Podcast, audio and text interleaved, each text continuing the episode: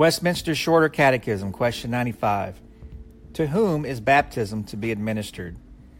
Baptism is not to be administered to any that are out of the visible church, till they profess their faith in Christ in obedience to him.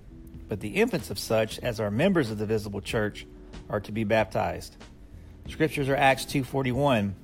Then they that gladly received his word were baptized, and the same day there were added unto them about 3,000 souls.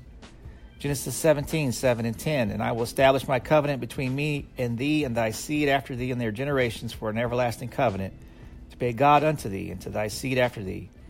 This is my covenant which ye shall keep between me and you and thy seed after thee. Every man child among you shall be circumcised. Galatians 3, 17, 18, and 29. And this I say that the covenant that was confirmed before of God in Christ, the law which was 430 years after, cannot disannul, that it should make the promise of none effect. For if the inheritance be of the law, it is no more of promise, but God gave it to Abraham by promise. And if ye be Christ, then ye then are ye Abraham's seed, heirs according to the promise. In Acts 2, 38 and 39, and Peter said unto them, Repent and be baptized, every one of you, in the name of Jesus Christ, for the remission of sins, and ye shall receive the gift of the Holy Ghost. For the promise is unto you and to your children, and to all that are afar off, even as many as the Lord our God shall call. This concludes the reading of Westminster Shorter Catechism, question 95, brought to you by the Christ.com.